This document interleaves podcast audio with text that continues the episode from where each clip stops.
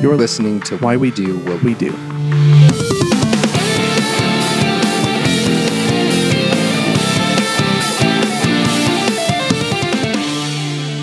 A junior college student is sitting at a Union Cafe in UC Berkeley with his friend from microeconomics. His friend stares out the window in thought, and Ryan ultimately claims I think I'm socially liberal and fiscally conservative. Time stops. Your cold brew latte falls out of your hand onto your avocado toast, and you question everything you thought you knew about this friend. I thought we agreed on everything. Doesn't he care about people? The homeless? Veterans? Immigrants? Ryan desperately tries to bring the conversation back and talk his way out. I mean, this is just my interpretation of today's econ lesson. but I don't even entertain the thought because I'm late for the protest against Ben Shapiro giving a talk. Somewhere across the country, a young Republican says to her mother while watching a debate You know, this Bernie has a point there. Society collapses. All right, welcome to Why We Do What We Do. I will be your host, Abraham. and your co host, Ryan O. Welcome to your favorite consumable psychology podcast. I hope you enjoyed the intro. So, this trying to give a skit, I guess, of what we're going to be talking about today, and essentially, let's jump in with the the fact that many of you know that we think our opinions, uh, people, humans, think their opinions are correct. They're well informed, and it's more comfortable to believe that we have a grasp on the world around us. We strive for that stability in our in our relationships, in our workplace, in our finances, and generally how we perceive the facts or the thing, the information that we hear. Right, and so any disruption to the stability of that system threatens to dismantle our worldview, and thus we find ways to try and fight against it. Considering other possibilities and that that are contradictory to that worldview are uncomfortable, and it can often feel like it's too much to handle. And so this brings up some questions. Is true objectivity possible? What influences our opinions? Can you be a moderate? Could you actually strengthen your own argument by challenging it? And is civil discourse dead? I feel like I'm not the first person to ever say that. That's like yeah, a, a clickbait title, if anything. Right. That's what it's called, the civil discourse dead. And so, as I mentioned, we're talking about this concept of motivated reasoning, what that means, and why we do it, how we do it, things like that. Are you saying we're going to discuss why we do what we do today? For the first time ever. and so, we will try and define exactly what motivated reasoning is and explain the conditions under which this happens and sort of just how to understand it. And so, it's important, I think, to just begin with describing or giving our definition of our term here. So, motivated reasoning, also referred to as motivated cognition, is, I quote, a form of reasoning in which people access, construct, and evaluate arguments in a biased fashion to arrive at or endorse a preferred conclusion.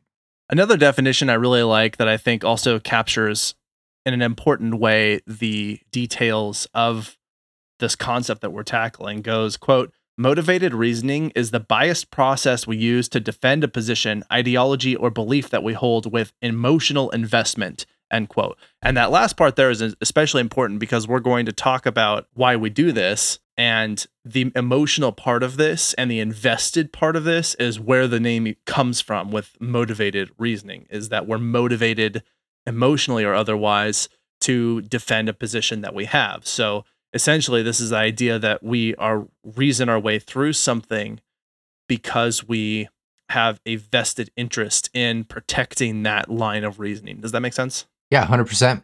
So, we had a, a 1950s experiment that we wanted folks to consider. Psychologists had students from two Ivy League schools watch clips of football in which there was officiating that was controversial in nature. The students were more likely to see the calls as correct when they favored their own team. I know that you don't really watch sports, sports ball at all there, Abraham, but this is 100% something that I see all the time when it comes to sports. And I have to admit that I would do this as well. Yeah. I try to be a little bit more like reasonable now and be like, yeah, that was messed up, but uh, we'll take it. but yeah, this happens all over the place. And the rationale was that the emotional stake for school loyalty shaped their interpretation.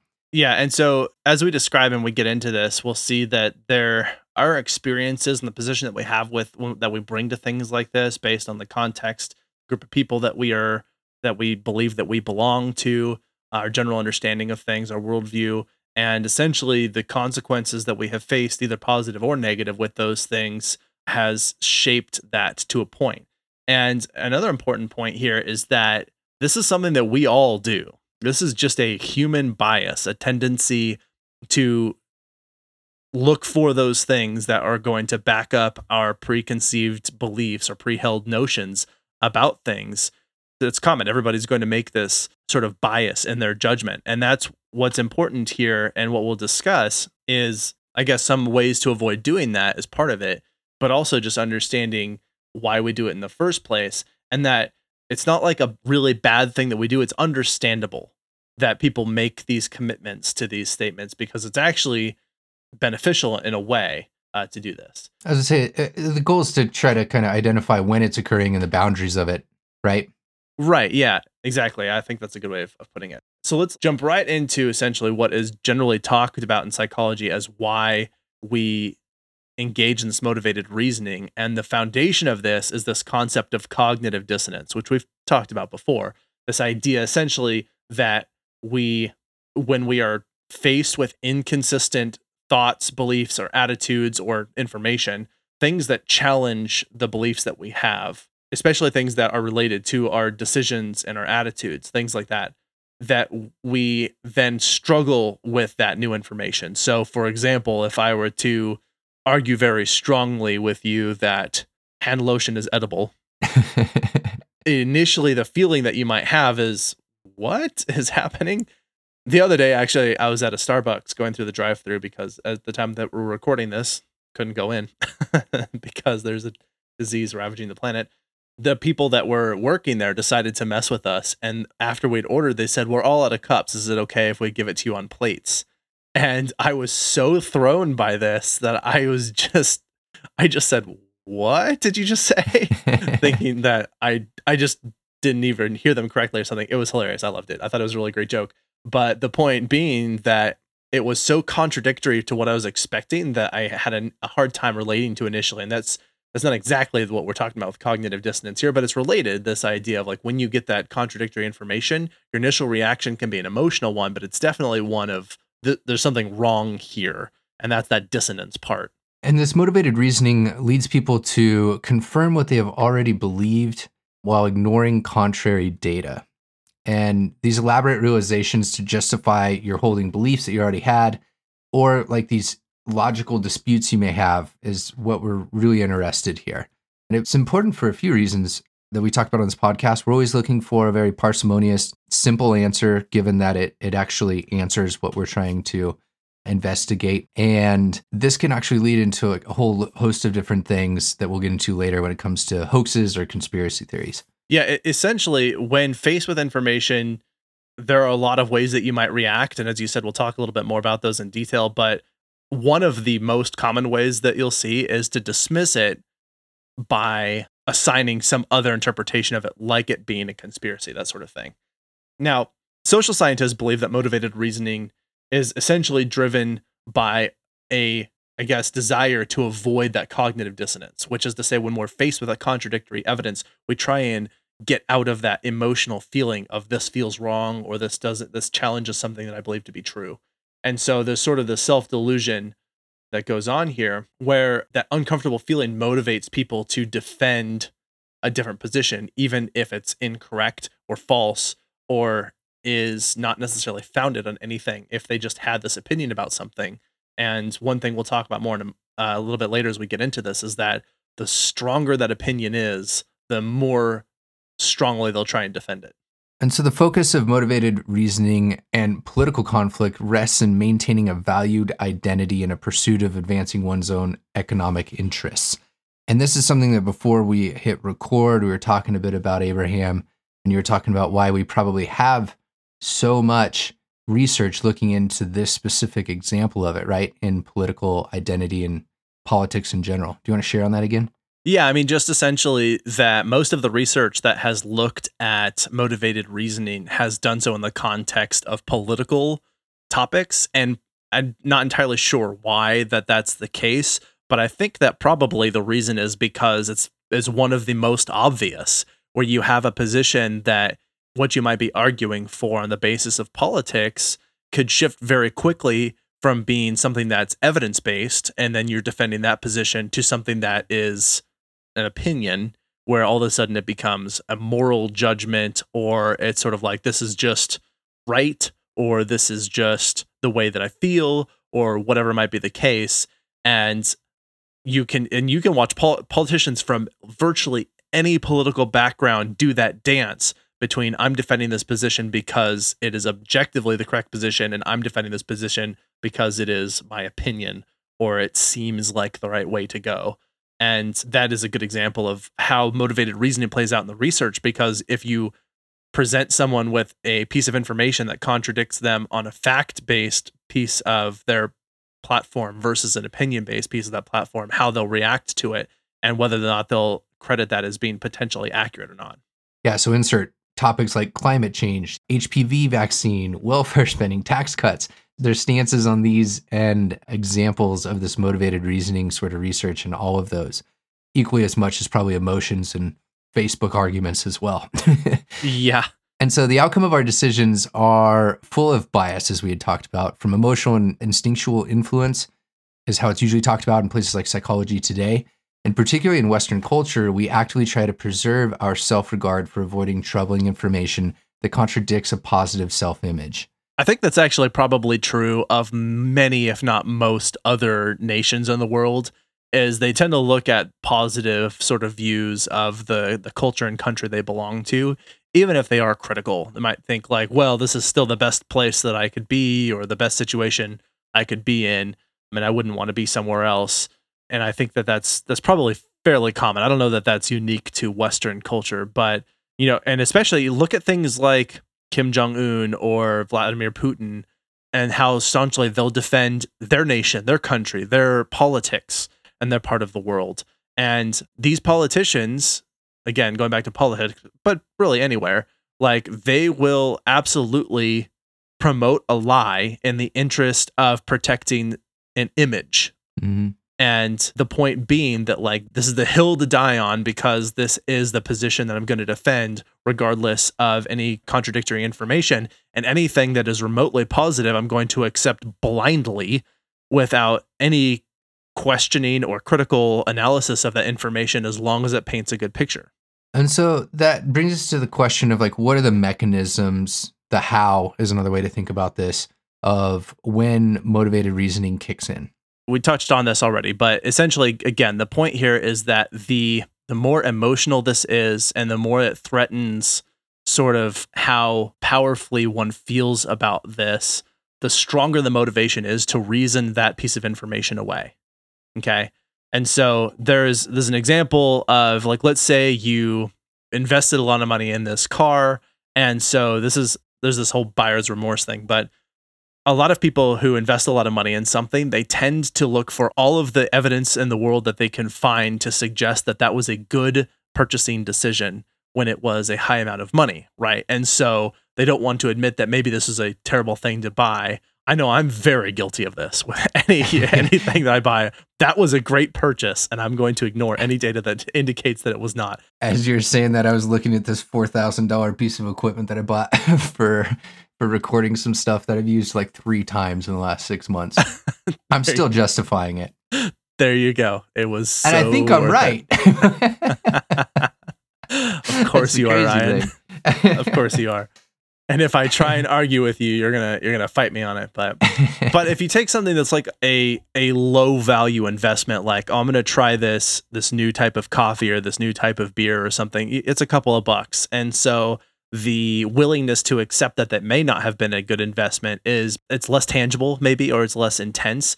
And so this just gets to the point of noticing like how invested are you in a topic? And I, I like this idea of money as sort of a metaphor or an analogy for emotional investment as well. The more emotionally invested you are in something the more you're going to try and look for that evidence to suggest that your emotional position on it is correct and ignore those little pieces of evidence or maybe gigantic pieces of evidence that accrue to suggest that you're incorrect. This brings up past conversations of you and I when we're talking about things such as eating habits that we have that we differ on. we uh, oh, Yes, I think you, you and I vary on a few a few things that we've had some very fun debates with in the past. Or another example we can look into is people in romantic relationships on the brink of a breakup. They likely engage in this as well. They rationalize the extreme behavior as normal or justified in some sort of way, but it's that same behavior acting as a massive red flag that they should probably break it off.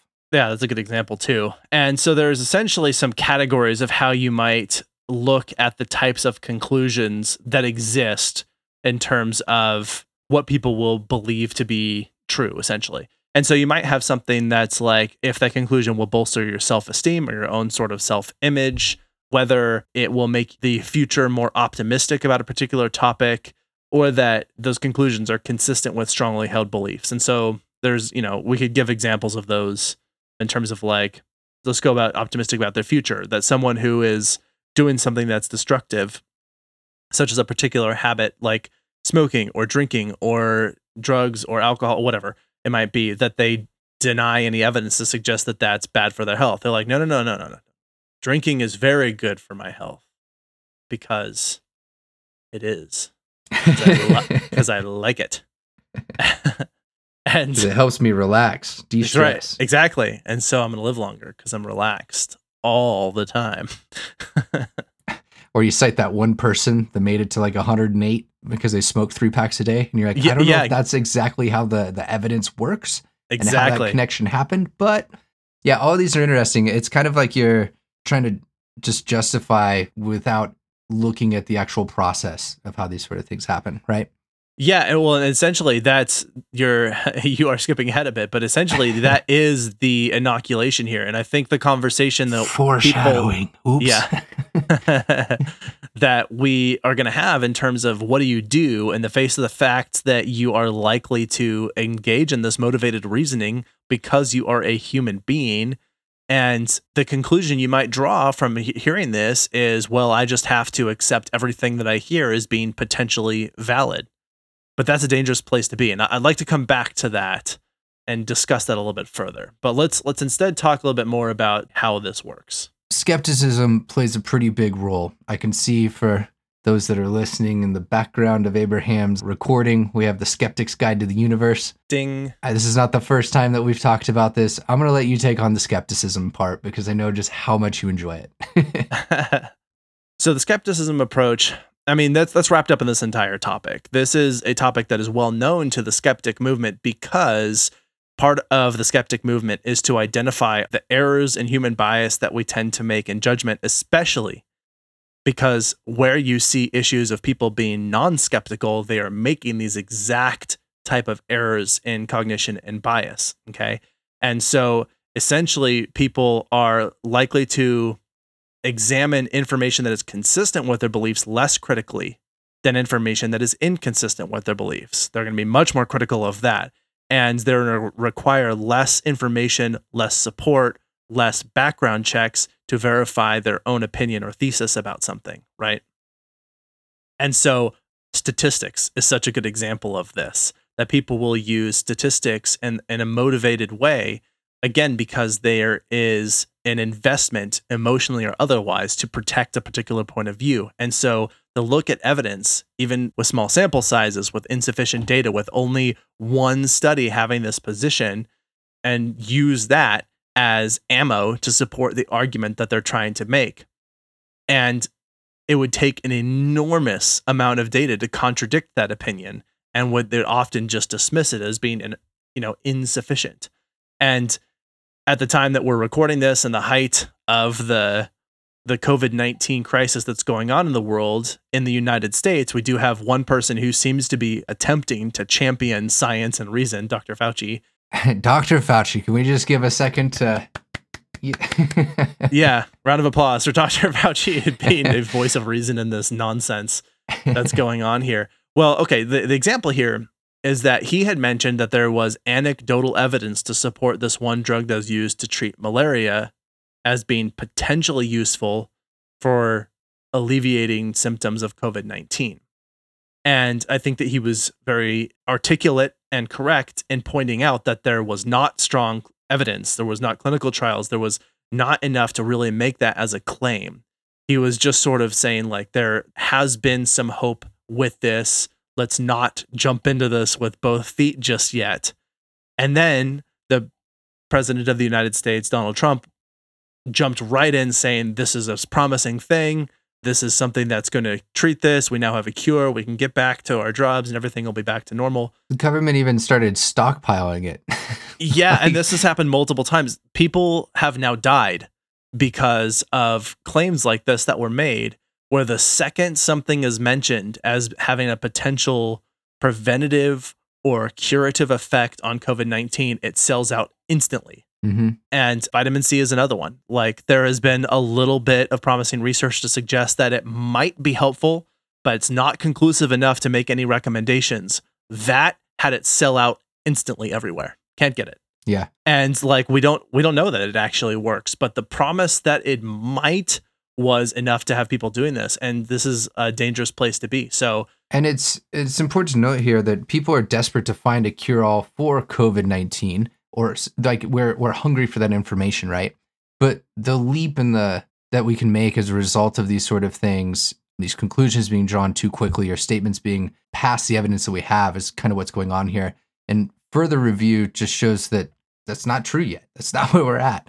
Um, there's a process, and I, I sometimes wonder if a silver lining of this down the road will be some people now have a general understanding of like what it actually takes to create these sort of things since we have to live through this, right? I mean, one could hope. But even saying like, oh, you know, it could be 12 to 18 months for a vaccine, that's extremely fast, even though it sounds very slow. yeah. Like it usually takes the average of like five years when you're really going quickly with something like how they did with Ebola and such.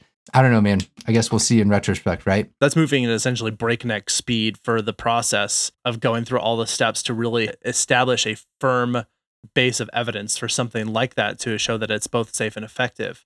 And so, yeah, I mean, essentially the point being here that there was so much motivation to believe information that, th- and this ties back to the category thing we described as particular outcomes or pieces of information that are likely to be believed are one of them was optimism about the future. And this is an example of that of like there's so much motivation to find something that makes us feel better about the situation that any piece of information could potentially be treated as oh they just said this one chemical's name this is now true and i'm going to pursue this with all the money and time that i have and so what happens is there's this motivated stereotyping that happens and this bias approach to just apply reason to things that only supports your opinion justly or unjustly. And in this case, mostly unjustly. So next we're going to pivot a little bit into like the negative effects that motivated reasoning may have. And so we brought this up earlier when we were talking about hoaxes or conspiracy theories.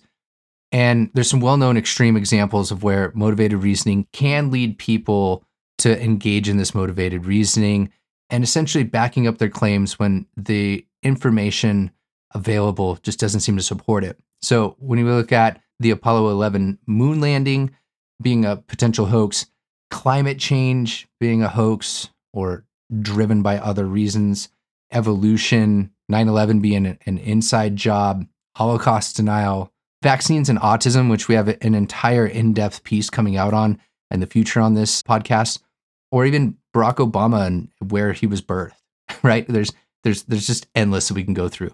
Yeah, and, and just to, to paint essentially the context of what we're talking about here, this is the if you are motivated to have a position, let's just say, just because of that last one you mentioned, a conservative position that is the left is bad.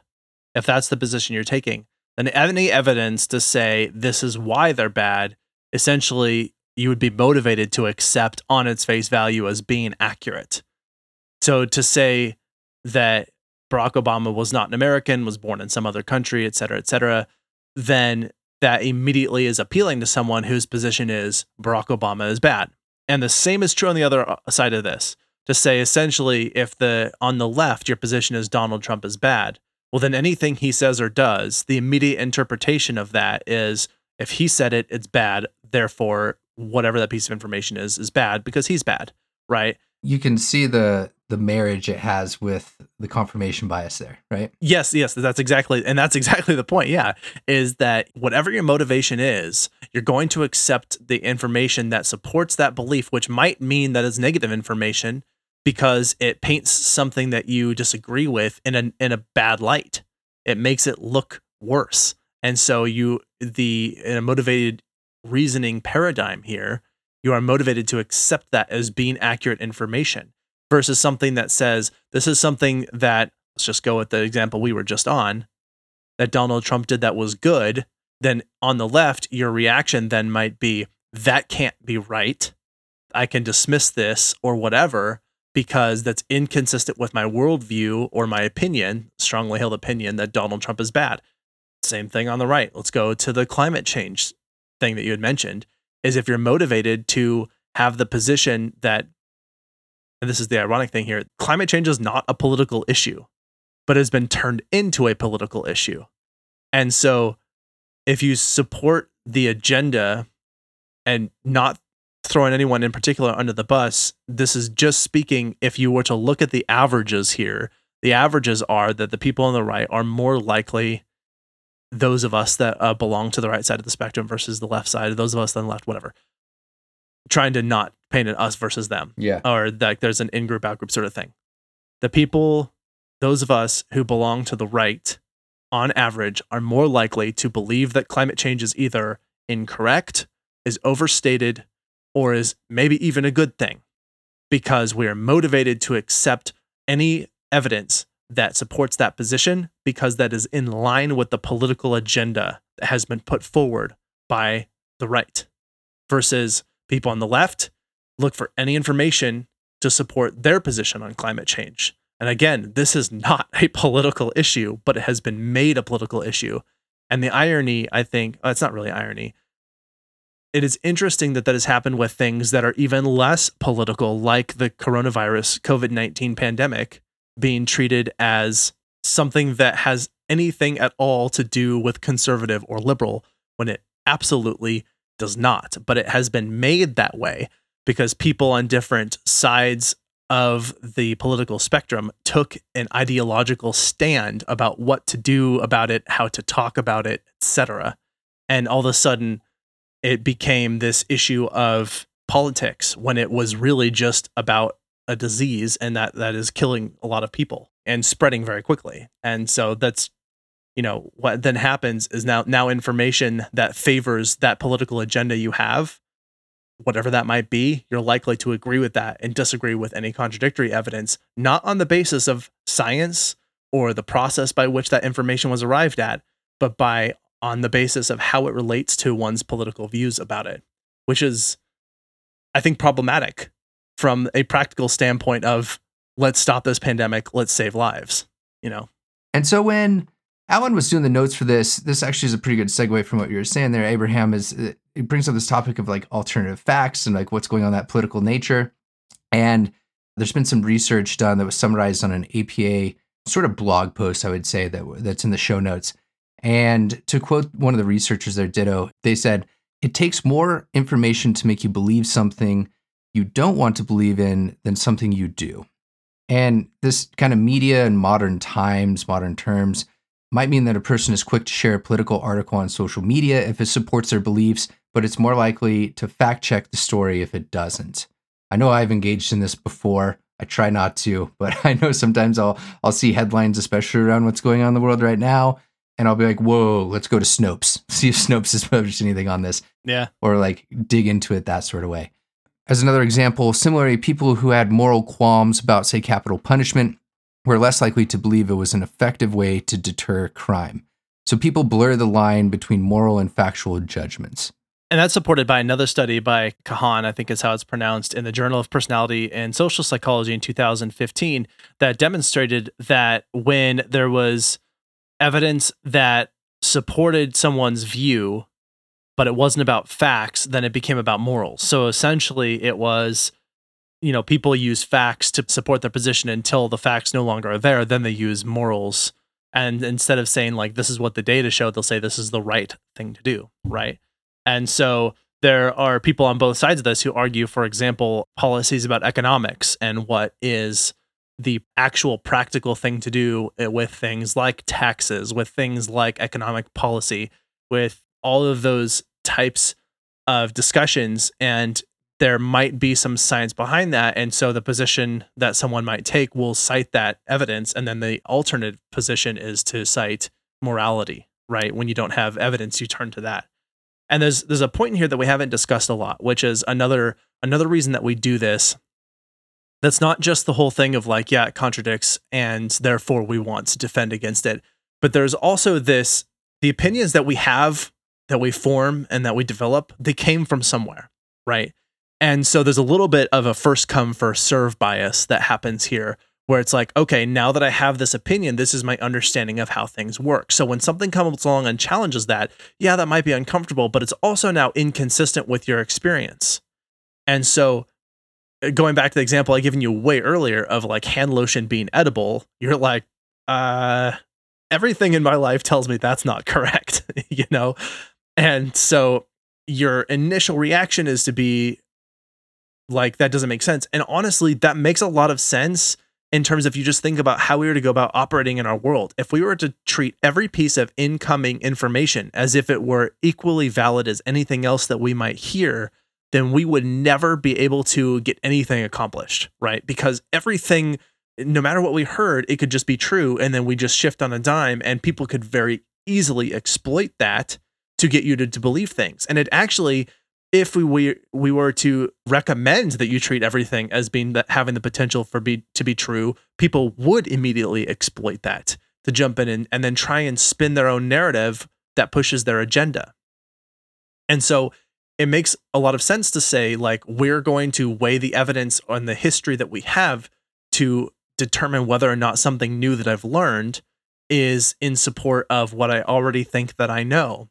And what we know is not actually facts ever, really, right? What we know is essentially aggregated information, and that information could be based on evidence or not. And what the evidence is, the quality of the evidence is also of questionable position. Now, there's also this thing of like whether it's new information that doesn't contradict anything, because that new information, then we're relatively easy to just say, okay, that's the new information about this. And so if you have no basis, if I were to just tell you straight up, say the country of Luxembourg has a better economy than the United States, who knows? Like, do you have any information about whether or not that's true? Not at my disposal. right. And so you might just be like, okay, like, I don't think that Abraham says things that are just wrong off the cuff a lot. And like, that's just information. I don't have anything to contradict it. I'll just accept that as being potentially useful. Yeah the more of that that accrues, the harder it's going to be for new information to contradict that. So if you hear it from me, then you hear it from someone else, then you read it on a blog, then you hear it in the news, then you hear it on a podcast. Now someone comes along and says, Luxembourg has the worst economy in the world. And then you'd be like, that doesn't make any sense because everything I've learned up to this point tells me that it's great. Mm-hmm. Everything that I've learned tells me that hand lotion is not edible and therefore I should not eat it. and so like you're coming along telling me it is. And normally I would trust you, but that doesn't that doesn't make a lot of sense.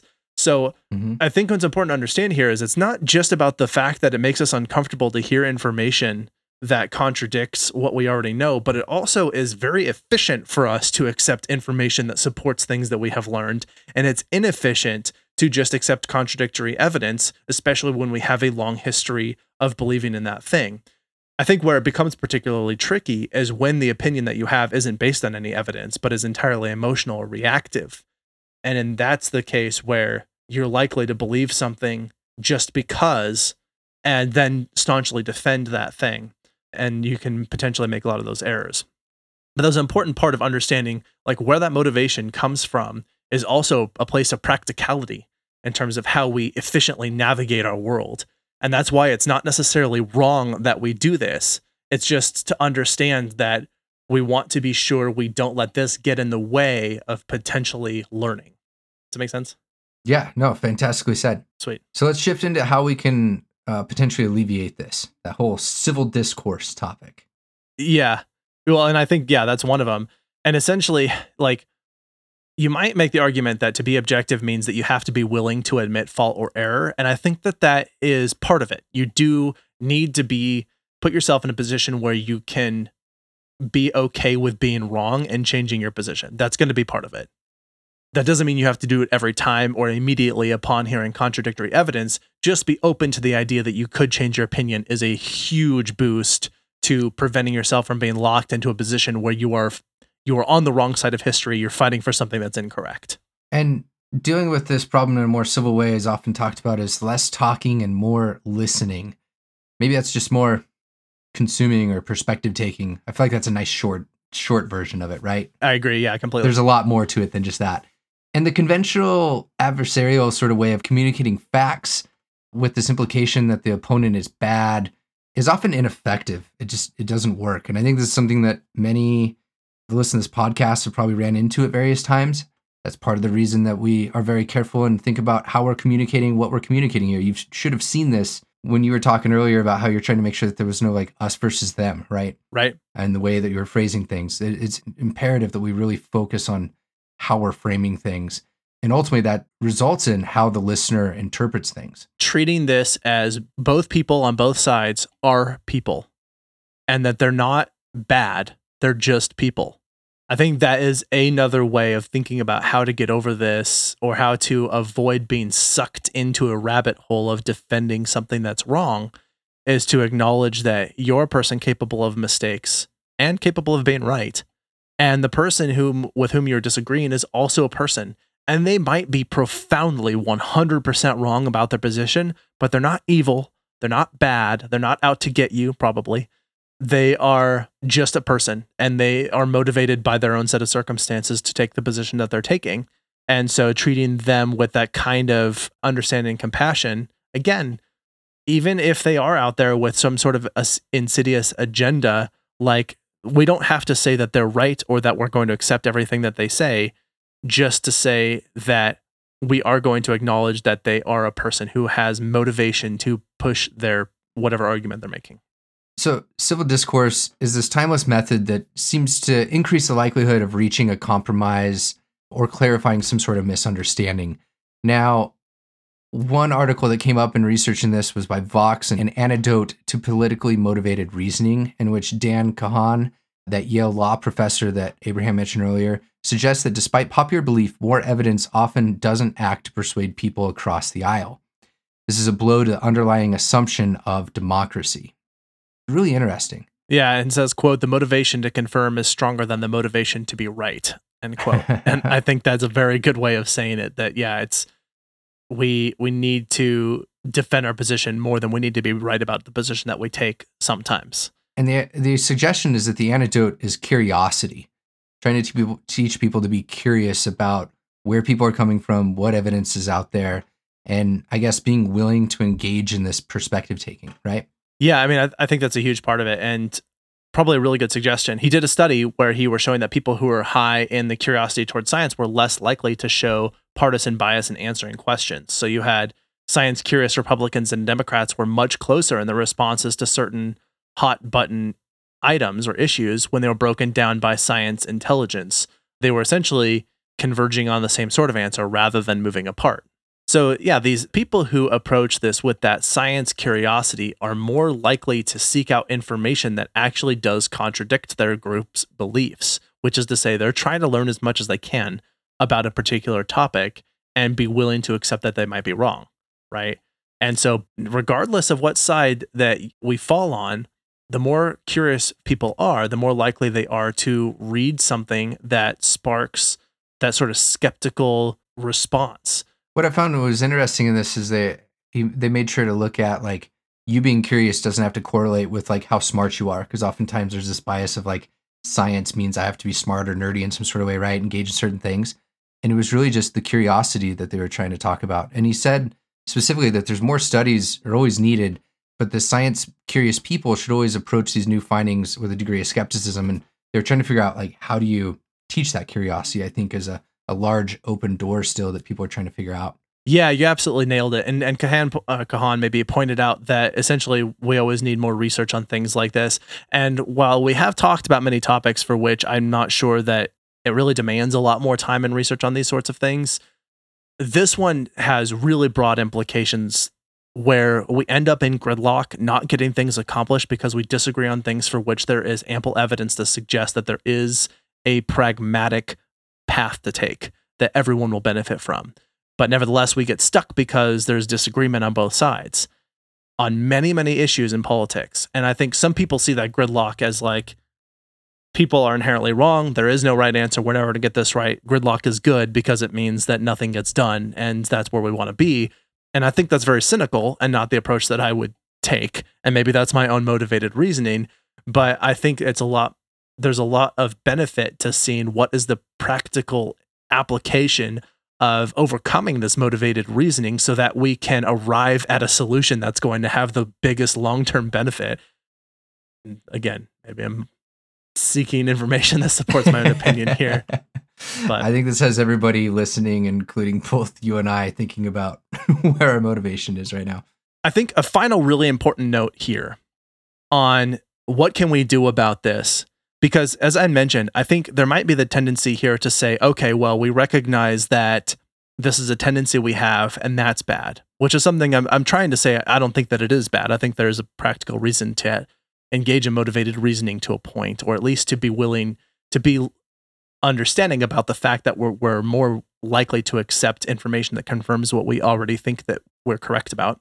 I think the curiosity is a really useful one and the one that we mentioned and the civil discourse and all of that. But I, I think maybe some of the best advice that I've seen that came from the Skeptic's Guide to the Universe book and podcast, generally speaking, is looking at the process by which that information was obtained and saying, was that a scientific process? Can we validate the sources and the process of information gathering that led to that result? And that is so, it's removed enough from the emotional part of this that if we can evaluate the process as being a valid one, then we can accept the results of that process. And there's always going to be this room for interpretation. And I think people point to science as like, oh, there's, there's these limitations that happen and therefore it's not valid. That's not like there is no such thing as a perfect scientific study because we can't control all the variables in the universe. We can only control certain parameters of things at a time. And so we always have to accept that there are things that we don't know. And the conclusion of any study that's been done.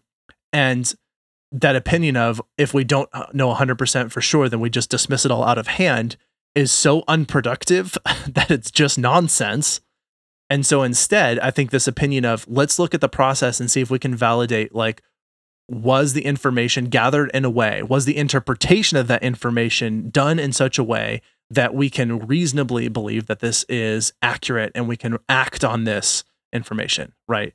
And I think that's maybe the the major one of the things that I would put in here because if we can look at that and accept that as being correct, then nothing else is all that important in terms of whether or not we approach it in a way that we're uh, willing to accept it as true or not is going to be affected by that so tremendously that we don't have to make value judgments about it. That's essentially, I think, the position I'm taking. I think that was really well said, Abraham. And it brings us back to what we talk about on this podcast oftentimes when we're talking about these different concepts in psychology. And that is that this motivated reasoning or motivated cognition, as it's called also, is best understood as a description or characterization of a process and not an explanation in and of itself. Period. Right? Like this is so important. Yeah, I think that's great. And I think essentially what we have learned here is that there are a lot of processes going on in terms of why this happens, what's going on when we engage in this motivated reasoning. And maybe the call to action to sort of end on here is be on the lookout for places where you are standing in the your own way. You're getting in the way of being right, you're getting in the way of being practical, you're getting in the way of making progress on something because you need to, you feel the need to defend a position that's essentially indefensible or you feel the need to support something where there's not really a good logical reason. And so you're putting yourself in a position to fail if you're unwilling to compromise on that. And uh, you know, I, I, think there's a lot that can be contributed to this from various domains of psychology. I think some of the the research in cognitive psychology has already looked at some of the things in here, and there's a lot to be done there. Behavior analysis has not really touched on this, but I think they have a lot to say in particular about motivation and how one thing that's talked about in here is that with that whole cognitive dissonance thing, when we are able to rationalize our way out of that cognitive dissonance, the process that would be described by behaviorists is that we then feel relief toward that satisfying conclusion of feeling right. And that reinforces that behavior of reasoning our way through that thing. And so there's something important to understand about the behavioral process of how we sort of self select those things by being reinforced by the outcome of being right and feeling good about that. Mm-hmm. And so there's a lot to contribute from that field as well. And so I think, you know, those are sort of the the places to go in terms of where the research could be and what else we'd learn about this. Are we ready for take home points? Yes, definitely. So, motivated reasoning is the process in which the interpretation of stimuli or data are perceived in a way that supports a belief and ignores any contrary evidence, despite the credibility of that or the actual trueness of it, let's say. And going back to the point that I made, the validity of the process Yes. of it, yeah. And these elaborate rationalizations that people that we as people engage in arise as one fights the presence of that conflicting information or conflicting thoughts or emotions that we might feel. And we should be pushing an alternative to this motivated reasoning by exercising what we call philosophical doubt. The questioning of the truthfulness and validity of all scientific theory and knowledge continually, indefinitely. We always are going to do this, right? Yeah, absolutely. And so yeah, the quest the quest for knowledge and if we take that approach of curiosity, we might find the same relief, satisfaction and that self-reinforcing effect to have that curiosity and find that curiosity be satisfied rather than stick to the constraints of particular group or party line. And so like if we just shift that feeling of relief to the problem of being curious, then we no longer find ourselves in a position of having to defend something that is not supported by ample evidence. So, Yeah. is that clear us on this one? I think we're we've covered I this think we're set. Yeah. Sweet. We have a, a big shout out we have to do to Alan who prepped these notes. Alan, you're the man. Thank you. You dove in all over the place on this one. That was very clear. There's a lot of content here, which is super helpful because it allows us to be to have a basically a layer deep of information, you know, and a one more than what you actually get. So we take all of that and we're able to then turn it into the information that's the most useful to have, I think. all right. And that brings us to recommendations, right?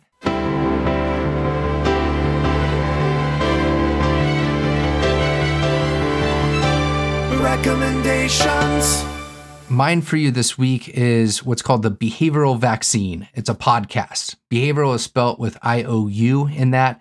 A couple folks are looking at the interesting phenomenon going on as a result of the COVID 19 from all aspects. I believe this is a daily podcast right now that they're putting out, Whoa, that's a lot. video and audio. They're shorter in nature. They're one of those, you know, 10 to 15 sort of things on average, but they're looking at everything from you know the what's going on with hand washing to the spread perspectives of shortage of personal protective equipment down to like this is one of the or probably the largest i'll use this kind of loosely like behavioral intervention that we've experienced on a global scale right as to what's going on right now. So check it out really interesting. Super cool accents i must say. Really di- like they've got the the information the quote personalities, but also there's just like layers of it that make it really interesting and fun. They're super, super short and quick too. Cool. I'm going to recommend a tool that is for online work called BitPaper. And this is essentially it's like a an online whiteboard sort of thing. You can have multiple people log on and you can have so everybody is using it at the same time if you want. It has, I believe, a component to have maybe have video going at the same time. Either way. So yeah, BitPaper is this really cool service. It was available at sort of a I think a free price that had access to certain tools and then you could like pay for upgraded tools. And a note on their website indicates that they've received an enormous amount of business in a very short period of time due to everyone sort of moving their lives online in response to the COVID 19. And so, if you can get on there and support them financially, I think they really need it. But it is a really cool service overall. And so, I'd recommend people who are looking for a place to have sort of a virtual whiteboard to use. It's a cool tool for that. So, that would be my recommendation. All right, sweet. Anything else to cover here? I think that was it. Thank you so much for recording with me, Ryan. Thank you, everyone who has listened to this so far. Thank you, Alan, for his fantastic notes. Thank you, Justin, for his audio production. And all of that. And if you are engaging in motivated reasoning right now, then we definitely want to hear about it. If you have any stories or anything you'd like to share about this or any other topic that we have recorded on, or one that you'd like to hear, or if you want to tell us how you heard about us, or if you want to suggest a topic for the future, all of those things are things that we love to hear. You may reach us on our email and all the social media platforms. If you want to leave us a rating and review, we always appreciate that. And then we love having people on as Patreons. You can get access to additional episodes, videos of us sitting in our pajamas recording, and then episodes that have no edits whatsoever. So all of the side discussion and cuts and things that we do, if that's something you're into, the behind the scenes. All right, cool. With that said, this is Ryan O. This is Abraham. We're out. You've been listening to Why We Do What We Do. Why We Do What We Do is supported in part by our amazing patrons. Thank you. If you like what you heard, consider becoming a patron by heading to patreon.com slash wwdwwd podcast. You can also rate and review us wherever you get your podcast or share this episode with your friends. If you have any comments or questions, we'd love to hear from you. Find us at WWDWWD Podcast on your favorite social media platforms. You can learn more about this and other episodes by going to www.wwdpodcast.com. There, you'll find links as well as detailed and shareable show notes. Why We Do What We Do is researched and produced by Abraham, Ryan O, Shane, and Miranda. Artwork and logo design by Andrew Pollock at nogdesigns.com. Video and production assistance from Tyler Brasier with music courtesy of Justin Greenhouse. Thanks for listening, and we hope you have an awesome day.